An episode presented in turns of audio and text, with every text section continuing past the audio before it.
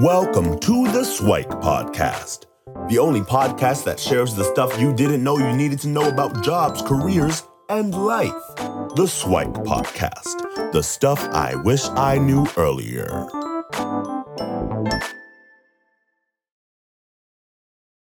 Hi, everyone, and welcome to the Swike Stuff I Wish I Knew Earlier, the podcast.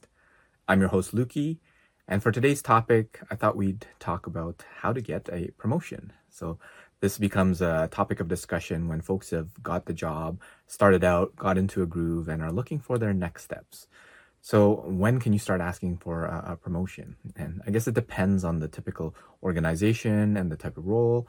So the kind of the lower level roles, uh, you can probably ask for it a little bit more frequently, and uh, at the higher level roles, it might take a little bit longer.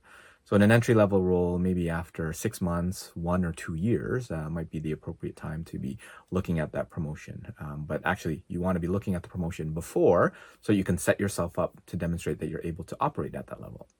So you'll want to take a look at first some of the administrative things. So uh, for certain companies, depending on the size and scale, then there might be certain timings of the year, right? Depending on where their fiscal year or when their calendar year, or sometimes they have separate people years. Um, people will get promoted and evaluated at different points in the year. Uh, for some companies, they can happen at multiple times in the year.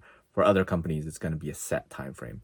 So know what it is for, for yourself, right? For, for your particular company. Is there a particular timing that, well, if you just miss that, uh, that deadline or cutoff or whatever, then you'll have to wait for the next cycle. Sometimes they can do kind of a mid-level one uh, or mid mid-time one, but oftentimes they don't like doing it because it just uh, changes all the administrative and makes the, the system part of it look uh, seem more challenging and understanding if there are any sort of expectations or frameworks or things that uh, clearly indicate uh, how you should be uh, behaving or what sort of experiences you need to have in order to demonstrate that you can operate at that next level. So for some companies, especially the larger companies, uh, if they have a clear-cut definition of how you go from one level to another, to a senior this, to a, a next level that, to whatever, then uh, they might actually have clear um, job descriptions, responsibilities, or activities that you need to do and demonstrate in order to say that you operated at that next level. So, what you'll want to do is make sure that uh, within your experience, through your job or extracurriculars or whatever, you can uh, basically, like, as if it was a job, to say, okay, yeah, done that, done that, done that, done that. And what you want to also consider is not that you've done it once, but ideal that you ideally you've had some sort of sustained performance. So you've done that over the past six months 12 months 18 24 months. Not just you, you ran one project and it was good. Now if the project was a two-year project well that's a little bit different. But oftentimes you want at least kind of a, a three to six if not 12 or 18 month runway to say that you know what? I've demonstrated over time that i'm able to do this work well and do it consistently so making sure uh, whether or not you actually satisfy all the administrative requirements there. And then sometimes you also want to validate with your boss um, on whether or not you are mi- uh, meeting or exceeding expectations, right? Um, and the other consideration is actually it's, it's not really your boss uh, that has a, a, say in whether or not you get promoted. It's your skip level. So your skip level is not your boss, but your boss's boss, right? So ultimately, it'd be that uh, boss's boss, your skip level, that'll make the decision on who gets promoted up. So what you'll want to do is uh, have a relationship with that uh, that that person, the skip level. So whether you connect with uh, her or him, um, and and hopefully once or twice a year, uh, go for a one-on-one, have a, a, coffee chat, conversation, and understand their job, how you are fitting in the organization, and whether they're even aware of what you're doing uh, within their group and, and role. Um, some skip levels might not be open to that, but uh, for the most part, it'll probably be good if you can manage that discussion. Another part is you want to also start connecting with your boss's peers um, because eventually when you get promoted they will be your peers as, as well right?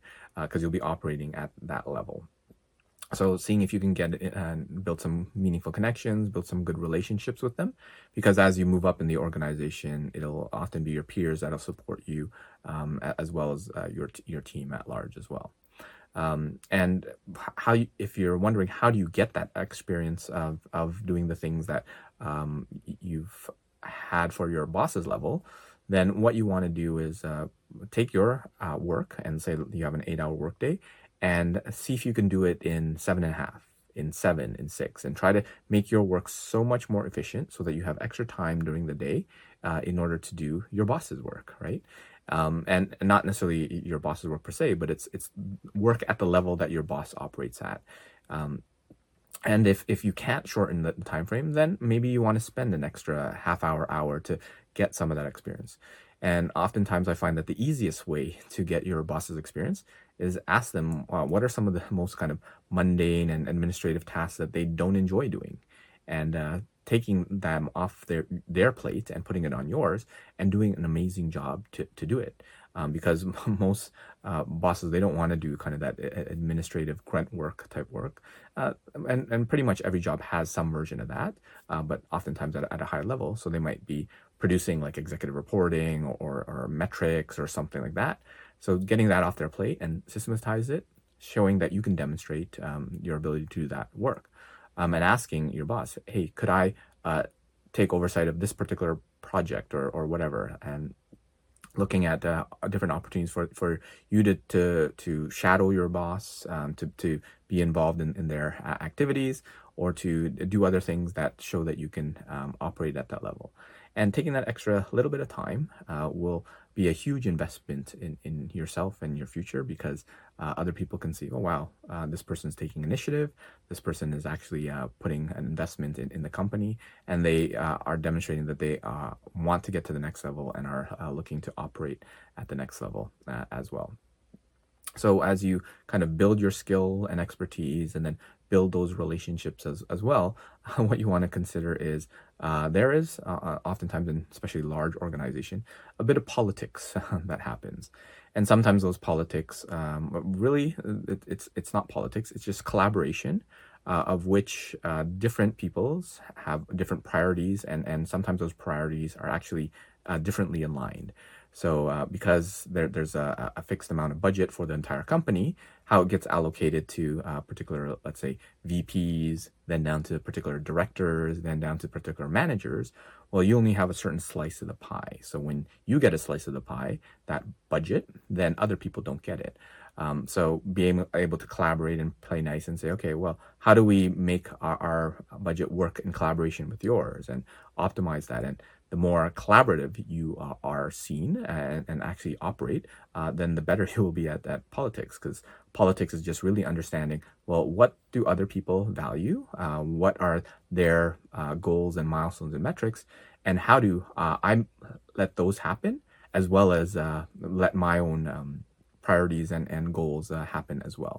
So thinking about uh, how you can work with those folks, it is a it is an art. Uh, there's a bit of skill that you need to build over time um, and understanding how you do that. But uh, getting the, and building those relationships will allow you to to move up the ladder. So you'll want to uh, make sure that you develop the kind of the relationship piece of it, the experience piece of that, and and when you can do that, then you'll be uh, set for promotion. Um, and then it becomes a matter of kind of the administrative stuff. So, uh, are you kind of putting yourself forward in the right time of year? and and and what have you. And with promotion, often comes a, salary increase. At least uh, you hope so. So depending on the organization, you want to take a look at: are there pay bands, right? So are you moved up to the pay band? Are you at the bottom or the middle or the top of the pay band? Chances are, if you're moving up, you're gonna be closer to the bottom of the pay band, which there might be some overlap with with your role, um, or there might be like a clear cut uh, kind of ladder. Uh, for those that don't have that clear structure, well, how much is that additional work uh, worth to the company? Now that you've been able to demonstrate that for the past six months 12 18 months you've been able to do this work at a higher level how much is that worth to the company right? Is it, is it an extra 10% 20% um, or 10000 20000 whatever that might translate to? Or is it less right? Is it just kind of cost of living where it's like 2 or 3% uh, just to uh, manage inflation so so those are the uh, key areas on, on, on how to set yourself up for promotion First of all, you want to start that process a little earlier because, again, you need that time to build that experience. You also need time to build those relationships. Um, so, ideally, as you're thinking of promotion, you're, you're thinking of a promotion uh, two levels uh, above, right? So, you're already thinking about uh, the, the next level and then starting to set the, the framework, the foundations for the, the level afterwards. And you don't necessarily have to go up the, your skip skip level and build the relationships there uh, right away, but you're going to want to start to, to move maneuver that in that direction as you start getting uh, more and more comfortable with uh, your, your uh, boss's role or uh, roles at the level of your boss. So um, that's it for me, and hopefully that was some useful swike, the stuff I wish I knew earlier. And we'll see you in the next episode. Thanks for joining us on the Swike Stuff I Wish I Knew Earlier, the podcast. If you like the podcast, please subscribe on iTunes, Stitcher, or wherever you found this podcast. And if you can give us a review, that would be very appreciated. Feel free to contact me on LinkedIn at Luki Danu, L U K I D A N U, and the same on most social media platforms. And I look forward to hearing from you. Thanks. Bye.